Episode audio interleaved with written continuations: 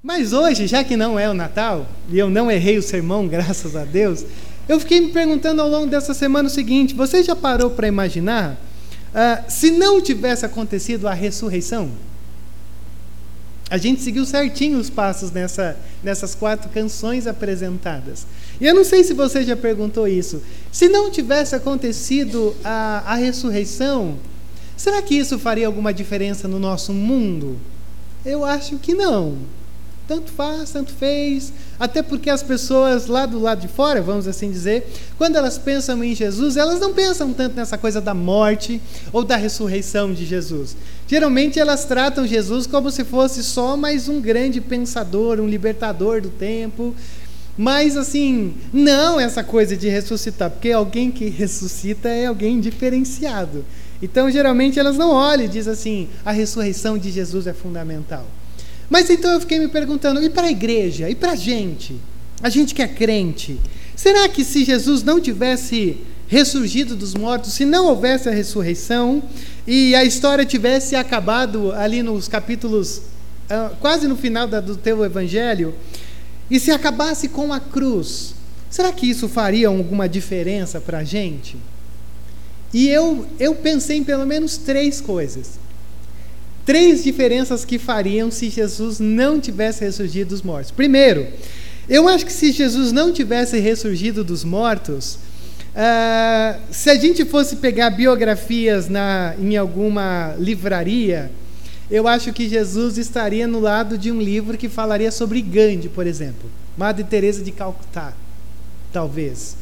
Porque se não houve ressurreição, Jesus foi só mais um desses desses personagens da história que a gente fala assim: caramba, que vida dedicada e que obra-prima. Jesus só estaria ali do lado. Não seria uma, não teria uma, uma parte dividida na livraria de teologia. Jesus só seria mais um dos pensadores. Jesus só estaria do lado, por exemplo, do Pondé, do lado do Leandro Carnal, que vocês gostam. Porque foi só alguém que trouxe algumas coisas legais, mas que morreu numa cruz e acabou a história. Então, essa seria a primeira coisa. A segunda coisa que eu penso, se Jesus não tivesse ressurgido dos mortos, é que a gente não teria esperança eterna. Morreu, acabou. A nossa religião ela ia ser uma religião só de a gente viver mais ou menos bem aqui, se esforçando bastante por algumas coisas, mas ela acabaria no túmulo. Ponto. Mas eu também penso que se, Jesus não tivesse ressurgido dos mortos, eu acho que a nossa crença, ela seria uma crença mais pautada uh, numa maneira de melhorar a nossa vida do que nos transformar. Ou seja, se Jesus não tivesse ressurgido dos mortos, a gente não teria esse poder transformador de vidas. A gente estaria aqui conversando, pensando numa maneira da gente mesmo tentar melhorar a nossa vida. E não esse Jesus que nos transforma em vida, mesmo a gente sendo quem somos. Mesmo a gente carregando tanta coisa que a gente carrega ao longo da nossa vida, se esse Jesus não tivesse ressurgido dos mortos, a gente estaria aqui discutindo uma ideologia que você pode aceitar ou não, se engatar ou não, eh, se envolver ou não, mas não essa coisa desse Jesus que, que transforma quem somos. E quando eu fiquei pensando nisso, eu me encontrei com os episódios, obviamente, de, de Lucas, no capítulo 24 se você abrir o evangelho aí de Lucas e você olhar no capítulo 24, você vai ver que a gente tem meio que uma, uma tensão sobre isso. Uma tensão entre a cruz e a ressurreição. E o que é curioso desse episódio de Lucas, principalmente, porque quando ele vai falar para a gente sobre a ressurreição, ele começa descrevendo assim: ó, não se engane, Jesus deixou claro por algumas vezes que ele ia morrer, ele ia sofrer, mas ele ia ressurgir no terceiro dia. Só que quando isso acontece, é, eu penso e eu imagino, até pela, pelos vídeos que a gente vai vendo aqui ao longo da cantata, né, é, do sofrimento de Jesus, que essa imagem do Jesus sofrendo na cruz é algo tão, é tão, ah, é tão provocador e ao mesmo tempo é algo tão tão pesaroso da gente olhar que se a gente tivesse lá, a gente, ah, não, ninguém sai disso daí. Não tem como ressurgir disso daí, porque é muita humilhação, é muito sofrimento. Então, Lucas capítulo 24 é um evangelho, ou é uma cena, ou pelo menos algumas cenas que a gente tem aqui, do Jesus ressurgindo dos mortos e o coração dos discípulos. E o que é curiosíssimo é que todos eles se encontram em dúvida, em medo, em desgosto, frustração, todo mundo está trancado, todo mundo está perdido, todo mundo está meio que sem saber o que fazer. Mesmo Jesus tendo dito: ó, o negócio vai ser tenso, vai ser pesado, mas eu volto. Segurem aí no terceiro dia. Só que quando isso acontece, ah, uma coisa é Jesus falar de sofrimento e de cruz, outra coisa é você ver com os teus olhos isso. E aí é nesse momento em que o próprio Deus vai buscando todo mundo. E ele vai buscando, e ao mesmo tempo em que ele vai buscando, aquele que tinha medo tem ousadia. Aquele que estava em dúvidas está convicto. Aquele que estava desgostoso do projeto Jesus e cruz, agora tem gosto. Aquele que estava frustrado está animado. E quando eu olhei especificamente no meu texto favorito, que eu visito toda Páscoa, que está aqui no capítulo 24, no verso 13 eu percebi uma coisa que eu nunca tinha percebido ao longo desses meus anos aqui. Que quando Jesus trata com esses dois discípulos aqui, que são, ou conhecida a história do caminho de Emaús, você vai ver que quando Jesus lida com eles, que é o que a gente vai lidar nessa noite, Jesus ele, ele vai falar sobre três coisas: os passos desses discípulos, o olhar desses discípulos e o coração desses discípulos. Ou seja, basicamente o resumo do que eu vou te falar nessa noite é o seguinte: para onde você está indo, o que, que você está enxergando e aonde está o teu coração diante do túmulo vazio. Então vamos entrar comigo, pretendo ser breve, só pretendo, não prometo. E o verso 13 diz assim: Naquele mesmo dia, que dia? O dia que Jesus vai aparecendo para todo mundo, é anjo para cá, para lá e tudo mais.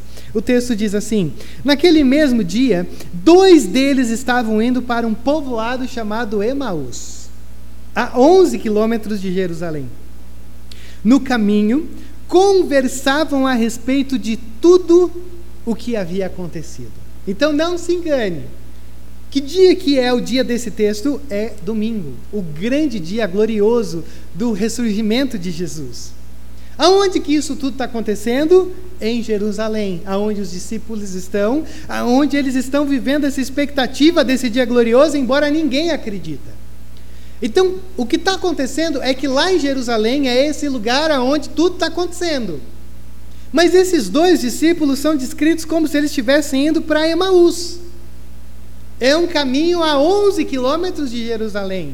Possivelmente eles saíram de Jerusalém e agora eles vendo a cena da prisão, da violência, da humilhação pública, da morte de Jesus, desse evento das mulheres tendo dito que, olha, sumiram, o corpo de Jesus não está lá, a gente viu anjos dizendo que ele ressurgiu dos mortos.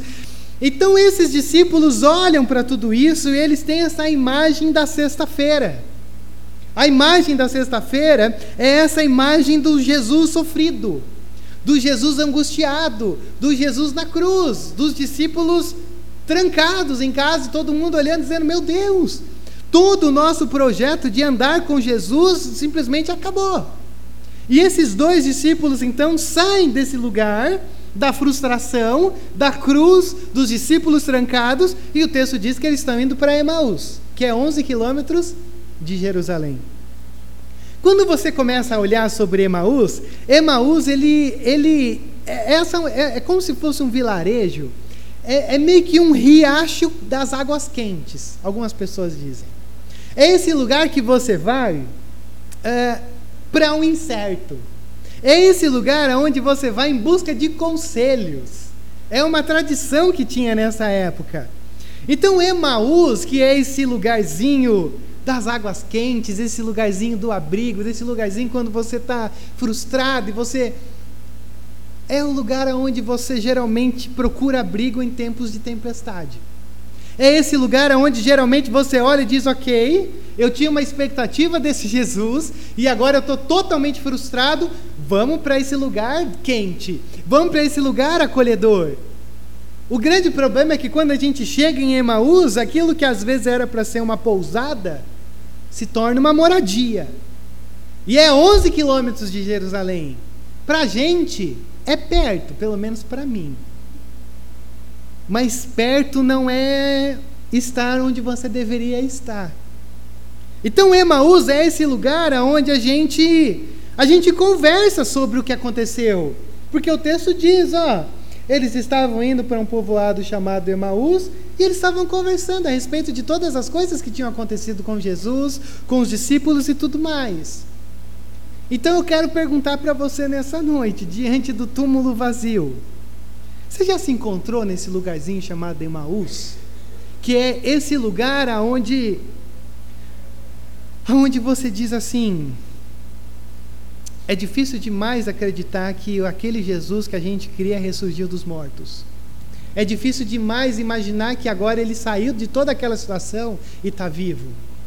Mesmo que cheguem para você e digam: não, não, a gente teve visão de anjos dizendo que ele não está mais lá. Ah, não, mas isso é difícil demais. Vamos para Emaús para tentar reconstruir a nossa história. Você já se encontrou em Emaús? nesse lugarzinho que pela tua dificuldade de crer é o oposto da onde você deveria estar? Porque para mim o que eles estão fazendo aqui é justamente isso. O Lucas, registrando isso daqui, ele está dizendo: olha onde estão os passos desses discípulos. É o contrário da onde eles deveriam estar. A, a tumba já está vazia. Jesus já está fazendo aí, indo atrás de todo mundo. Mas eles olham para isso e diz: difícil demais de acreditar. Então vamos procurar as nossas as nossas águas quentes. A grande verdade é que todos nós, em algum momento da nossa, do nosso dia, a gente visita Emaús, que é esse lugar aonde a gente diz assim, difícil demais para crer. Deixa eu pegar minha bagagem e ir para minha Emaús. E às vezes a gente visita e aí a gente começa a gostar da Emaús. Porque é difícil demais de crer que Jerusalém está acontecendo coisas quando a gente tem só uma imagem de um Jesus sofrendo na cruz, parecendo um perdedor, e toda a expectativa que a gente tinha a respeito dele morreu junto com aquela cruz. Então, às vezes, a grande questão minha é, é que a gente começa a fazer de Emaús o nosso ponto de referência.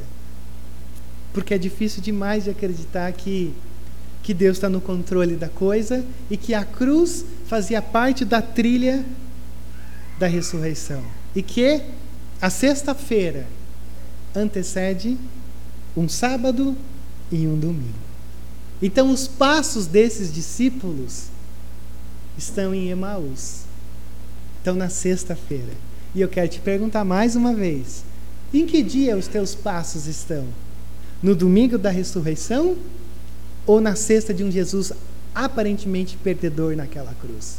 Só que mais do que isso, veja só que não são apenas os passos. Aí Jesus começa a destrinchar, ou Lucas destrinchar para a gente o que está acontecendo aqui.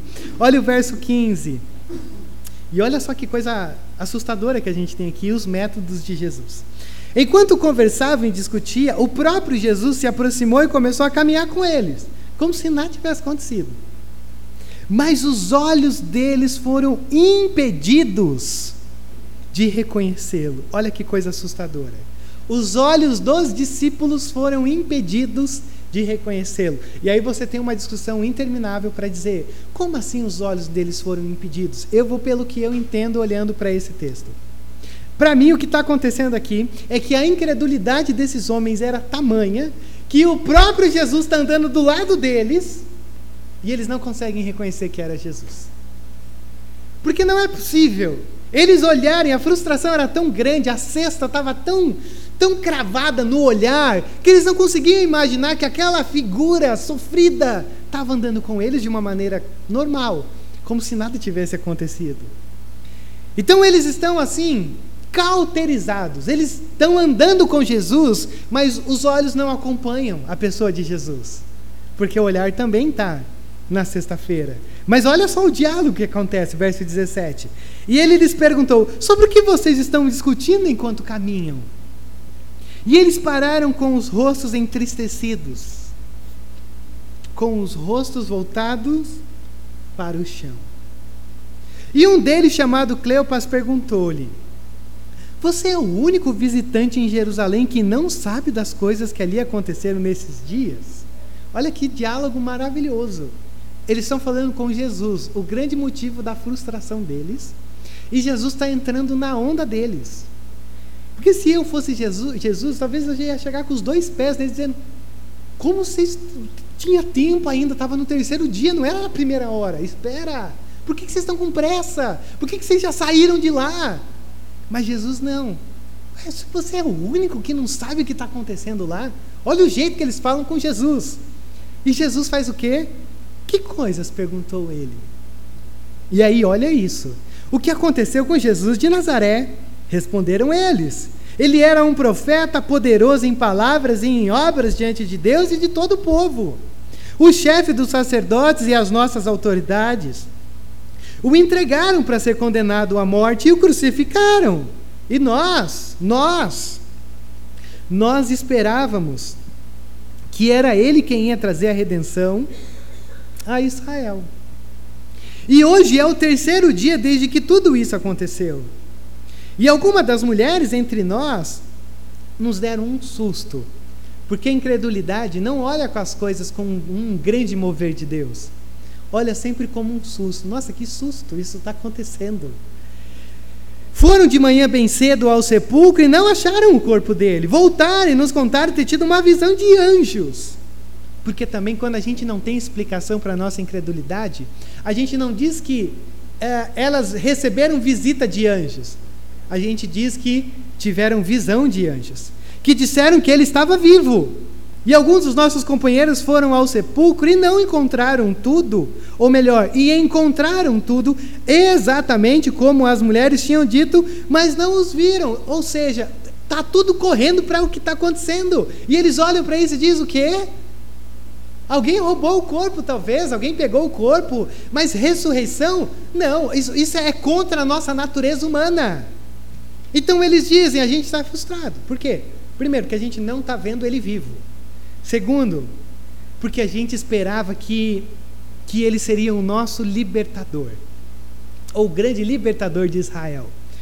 Os discípulos olhavam para Jesus como se Jesus ele fosse um libertador político. O Messias ungido, é, para a perspectiva dos discípulos e até uma grande parte da igreja hoje, eles olham e dizem assim: a gente esperava que Jesus ia ser aquele que ia nos livrar do Império Romano onde César não ia ter mais vez, Nero, nada, nada, nada disso. Nós seremos um povo do Senhor com o nosso ungido, o nosso líder, o nosso Messias, o nosso Cristo, o nosso Jesus. E aí, quando eles tinham toda essa, essa expectativa, tanto que algumas vezes, se você lembrar nos evangelhos, alguns discípulos chegam para Jesus e dizem assim: Jesus, não é bem assim, essa é a minha versão. Mas eles dizem assim: Jesus, ó, eu queria ser o ministro dos esportes do teu reino. Aí o outro chega assim: Jesus, eu queria ser o ministro da economia. E Jesus olha para eles e diz: O que, que é isso? O que, que vocês estão pensando que é o meu reino? Não é dessa coisa, é outra coisa. E aqui eles olham e dizem: oh, a gente pensou que ele ia vir trazer um novo reino para a gente, uma nova experiência de vida. Ou seja, a gente pensou que esse Jesus ia só melhorar a nossa vida aqui. Ia só melhorar a nossa vida do ponto de vista terreno humano. Para a gente não ter que pagar impostos aos romanos, oprimido pelos romanos, para que nada disso mais acontecesse. Mas o problema é que a cruz entrou no meio e frustrou as nossas expectativas. Então eu quero que você perceba uma coisa: a grande frustração deles não é por causa de Deus, é por causa deles mesmos. Porque às vezes a gente tem ou cria uma expectativa de Deus que ele vai fazer algo assim. E aí Deus não faz. E aí a gente fica chateado com Deus. Falando, Deus, por quê? E se Deus tivesse a, cap a capacidade, não, porque Ele pode falar, mas se Deus tivesse a, a uma maneira mais sutil de falar com a gente, ele, ele, ele olharia para mim, para você e diria assim: Não, mas peraí, eu não falei nada disso, eu não prometi nada disso. Foi você que criou na tua mente essa ideia. E aí o que, que acontece? Esses discípulos eles estão frustrados não porque Deus falou, mas Porque Jesus apontava para uma coisa e eles foram indo além do que Jesus apontou. Porque Jesus falou sobre cruz, ressurreição e um reino eterno. Mas para ele, Jesus falou sobre sofrimento, mas um reino terreno. E eles construíram a vida, eles sonharam aquilo, eles investiram naquilo, eles deixaram coisas, eles gastaram para se envolver com esse mundo de Jesus. E agora, nesse mundo de Jesus, não tem mais espaço para as coisas dessa terra. Porque a toda a expectativa que eles tinham acabou na cruz. E aí eles estão, talvez esperaram três dias lá em Jerusalém e eles olharam o relógio e falaram assim: chega, não dá mais para esperar que esse Jesus vai ressurgir dos mortos. Se fosse na hora da cruz, se fosse um dia depois, mais três dias, não dá mais. Vamos para Emaús. Agora, o que eles não sabem é que Deus não tem obrigação nenhuma de fazer as coisas no tempo deles. Como Deus não tem obrigação nenhuma de fazer as coisas no seu tempo. E para piorar a nossa situação, entre aspas, mas pela fé, Deus é especialista em ultrapassar os minutos finais que a gente declara para Ele. Deus, ó, é até amanhã. Deus olha e diz, então vai ficar para depois de amanhã. Geralmente é isso que acontece. E aí, então, no meio de tudo isso, dessa frustração, dessa visão equivocada, de toda essa problemática, Jesus começa a caminhar no meio deles. E algumas pessoas dizem que aqui é um casal. Mas aí depois você pode pesquisar no Google, que é um ótimo informante teológico para você. Estou brincando. Mas que vai te ajudar a ter algumas coisas. E o que é fantástico é esse Jesus que chega questionando. E se você não conhece muito da tua Bíblia, ou se você conhece, mas quer começar a conhecer um pouquinho mais, comece a perceber uma coisa. Toda vez em que Deus vai tratar com alguém, Deus geralmente nunca chega já com os dois pés, ou nunca chega já dizendo, oh, por que, você não... Ele chega com perguntas. E é essa maneira como Jesus chega para eles. E por que, que Jesus chega com perguntas? Porque se você sabe, geralmente isso aqui não é misticismo nem ciência, embora se encaixe nisso. Mas geralmente a gente é muito curado com a verbalização. É por isso que grande parte de nós faz terapia. Ah, o terapeuta, ele às vezes não fala nada, porque ele não precisa falar. Mas só de você falar, você já sai. Ai, estou tão leve. E a terapeuta pode falar, dizer: Eu não falei nada. Mas ela vai te espremer para você conseguir falar. Porque às vezes você só precisa falar. E esse é o método divino. E por que, que esse método divino acontece? Lembra que eu disse para vocês? Porque o rosto deles estavam entristecidos. Ou o rosto deles estava virado para o chão. O olhar deles estava para baixo. O olhar deles estava na sexta-feira. E o olhar deles estava tão para baixo que eles não conseguiram olhar e perceber que Jesus, o motivo da frustração deles, estava andando do lado deles. E aí eu quero te perguntar aqui nessa noite: você já se encontrou nesse lugar? Quando você está dando os passos no caminho de Emaús e você não consegue olhar para cima, nem para o lado. Você só consegue olhar para baixo. Por causa das frustrações, porque às vezes a tua oração não foi respondida como você desejava, por causa de momentos, circunstâncias. E o nosso problema é que muitas vezes a gente vai andando e olhando para o chão. E o Senhor entra no nosso caminho, na nossa história e diz: Espera aí, espera aí, hum, você está olhando muito para baixo. Teu rosto está muito entristecido. Você não está percebendo o que está acontecendo. E se você não sabe como resolver isso, ó, eu já vou eu, eu diminuir uma consulta de terapia com você nesse lugar. Olha só o verso 25 que Jesus faz. E ele lhes disse: Como vocês custam a entender e como demoram a crer. Aqui Jesus não sei se ele falou nesse tom, mas eu imagino que sim. Em tudo que os profetas falavam, não devia o Cristo sofrer essas coisas para entrar na sua glória? Jesus está dizendo: como vocês são atrasados? Pelo amor de Deus, ou pelo amor de mim mesmo. Vocês não, eu lembro, eu, toda hora eu avisava. Eu avisei umas três vezes aqui para vocês, que está registrado em Lucas, e vocês são atrasados. Ah, e eu não sei se você já se sentiu atrasado com Deus porque eu já. Sabe quando às vezes a cronologia da nossa história, ou da história que Deus vai narrando, não está em sincronia com a nossa alma? Deus está tá conduzindo uma história e a gente está meio atrasado. A gente está tá andando com Jesus, mas a nossa alma não está sincronizada com o que Deus está fazendo ao longo da história. E a gente está caminhando, mas a gente não está conseguindo enxergar, e porque a gente sempre está na sexta. A gente sempre está diante de um Jesus derrotado. A gente nunca consegue olhar para um Jesus do domingo. E o que, que Jesus faz?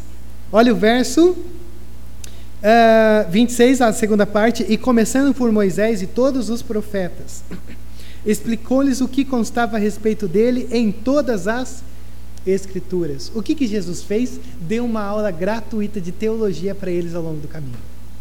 Olha a importância da escola dominical, do Emaús de terça-noite, de ler a Bíblia em casa, de conhecer, de desfrutar desse livro. Porque Jesus fala: quando o teu olhar tiver muito sexta-feira, quando o teu olhar tiver muito, muito para baixo, eu tenho uma, um antídoto para você. Começa a ler esse livro e, e, encontrar Jesus nesse, que essa é a segunda parte que é importantíssima. Que não é só ler, senão você vai chegar em alguns textos que vai falar sobre sacrifício de animal, de não comer sangue, você vai. Eu prefiro a terapia. Mas aí que está, quando você entende aonde Jesus está chegando ali, nesses textos mais tenebrosos, você começa a entender o quanto que tudo está apontando para esse momento. E aí Jesus então está dizendo, ó, o que vai aquecer o coração de vocês, para o olhar de vocês, olhar no lado certo, na posição certa, é conhecer esse livro. E aí então Jesus começa a explicar para eles. E aí é por isso que eu brinco com você, mas isso é muito sério, porque esse livro ele ele reorienta os nossos pensamentos. Ele reorienta a nossa, os nossos sentimentos, mas ele também reorienta o nosso rumo. Porque às vezes olhar para baixo tem muito a ver de olhar para nós mesmos a minha frustração, ah, o meu caminho de Emaús. E Jesus também olha e diz: peraí, peraí, não é sobre vocês, não é sobre o que vocês estão sentindo, não é sobre as suas expectativas, é sobre esse livro. Esse livro mostrando quem eu sou e o que eu faço, o que eu farei. Não é sobre o que você acha, é sobre o que esse livro diz.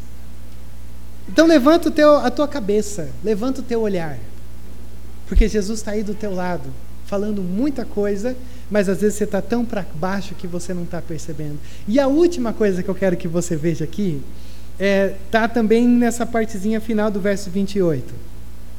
Olha só o que, que o texto diz: Ao se aproximarem do povoado para o qual estavam indo, Jesus fez como quem ia mais adiante, mas eles insistiram muito com ele. Fique conosco, pois a noite já vem, o dia já está quase findando. Então ele entrou para ficar com eles. E aí, olha o verso 30. Quando estava à mesa com eles, tomou o pão, deu graças, partiu e disse: Ó, está aqui a representação de tudo que a gente está fazendo. No pão, no partir, e aí nesse momento talvez eles falaram: opa, peraí, tem uma coisa diferente. Olha o verso 31. Então os olhos deles foram abertos e o reconheceram. E ele desapareceu da vista deles. Como que aconteceu isso? Não sei. Por que, que aconteceu isso? Não sei também. Mas olha o verso 32. O que era para ter acontecido, aconteceu. Perguntaram-se um ao outro: Não estava queimando o nosso coração? Enquanto ele nos falava no caminho e nos expunha as Escrituras, não estava queimando o nosso coração? Olha que coisa maravilhosa. Quando Jesus entra nesse caminho do Emaús, no caminho da nossa dor, da nossa frustração, e Jesus começa a falar e a gente começa a ouvir.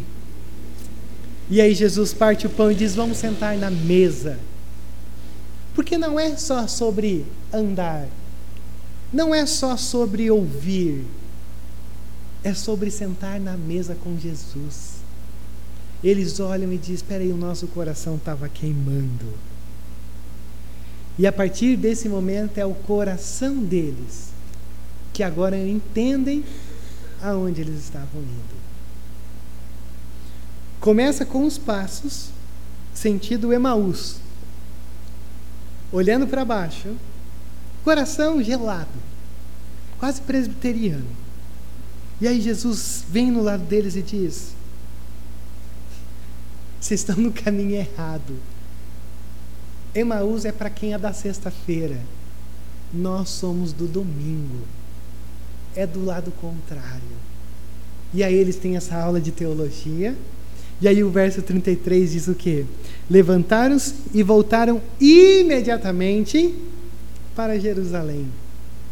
Ali encontraram os onze e os que estavam com eles reunidos e diziam: É verdade, o Senhor ressuscitou e apareceu a Simão.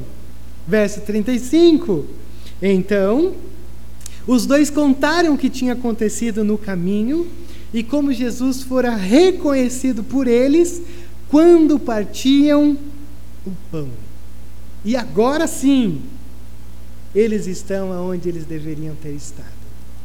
Agora sim, eles voltaram para o lugar que Deus queria que eles estivessem. Agora sim, eles estão no calendário certo do seu coração. Já não é mais sexta-feira. Já não é nem mais o sábado da espera. Mas é o domingo da ressurreição.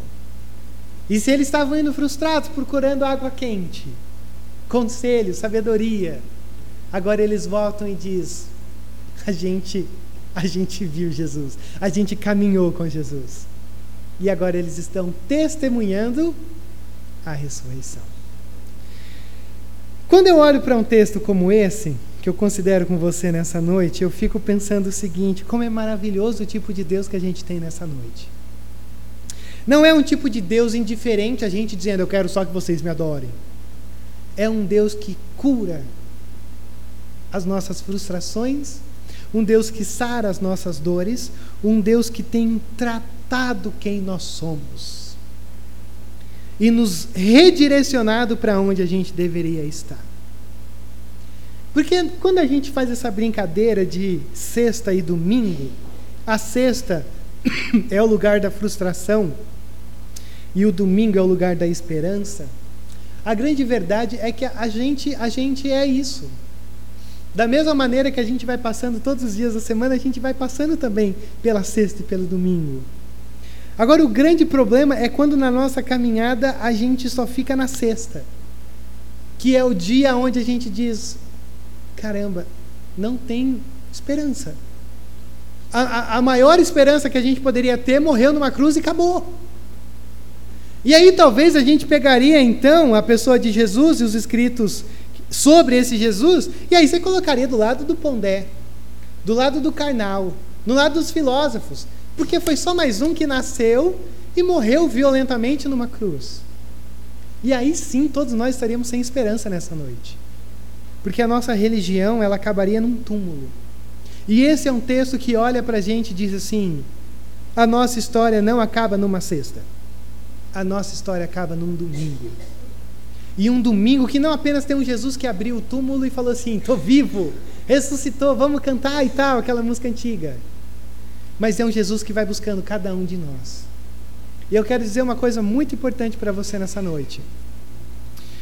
Jesus está buscando cada um de nós aqui nessa noite. Eu tenho certeza pela fé que Ele está buscando cada um de nós nessa noite. E eu tenho certeza absoluta que Ele sabe aonde cada um de nós está nessa noite. E aonde tem estado a nossa caminhada, os nossos passos, aonde está o nosso olhar, aonde está o nosso coração. E eu quero dizer uma coisa muito importante para você. Ninguém chega no domingo sem passar pela sexta. Ninguém chega na esperança da salvação sem passar na frustração de não ter salvação. Então eu quero encorajar você nessa noite a olhar para dentro de si e fazer essa pergunta: aonde eu estou nesse momento da minha história? Para onde os meus passos estão me, me levando? Aonde está o meu olhar? Aonde está o meu coração? Porque não se engane, o Jesus que a gente tem aqui nessa noite é um Jesus que, mesmo quando a gente está dando passos rumo a Emaús, ele está nos cercando. Mesmo quando a gente está andando caminho a Emaús, ele começa a andar do nosso lado. Só que um Jesus que só nos cerca, um Jesus que só anda, não é suficiente. Você precisa olhar para Jesus e dizer: Jesus, não, não, não, não vá. Passe a noite aqui. Vamos sentar na mesa. Vamos. Vamos fazer diferente. Chega de ficar caminhando para Emaús. Chega de ficar olhando para Emaús. Eu quero olhar para o pão quebrado, partido. O pão que representa o teu corpo. O pão que representa o que o Senhor fez em nosso lugar. Por isso que o que eu quero oferecer para você nessa noite, e o que para mim Lucas 24 oferece para a gente nessa noite, é vida. Ah, sem a ressurreição, o Evangelho teria terminado com más notícias. Mas se há uma ressurreição, é porque o Evangelho pode terminar com boas notícias. E se o Evangelho pode terminar com boas notícias, é porque você pode experimentar essas boas notícias. Agora, o que você talvez precisa entender é que essas boas notícias e esse Evangelho e essa ressurreição, ela só acontece para aqueles que, que sentem que precisam de vida. E talvez esse seja o, o grande o grande ponto nessa noite. Se você olha para o teu caminho e você percebe que a tua vida tem sido um caminho a Emaús, eu quero convidar você a fechar os teus olhos e olhar para dentro de si e dizer: Pai, eu sou Emaús, eu estou nesse caminho e eu preciso de vida. Eu ouço muito sobre o Senhor, eu tenho caminhado até com o Senhor, mas está faltando o estágio da mesa. E eu quero orar com você nesse momento. Eu quero convidar você a orar comigo nesse momento. Porque eu digo para você que, que já frequenta essa igreja ou qualquer outra. Às vezes a gente é muito tentado a trilhar o caminho do Emaús. E é uma tendência natural nossa. Mas não é porque é natural que pode ser comum. Porque geralmente o Emaús ele nos agarra, porque é tão confortável. Então volta para Jerusalém. Porque é para você estar tá em Jerusalém, no lugar aonde o Senhor habita com o seu povo.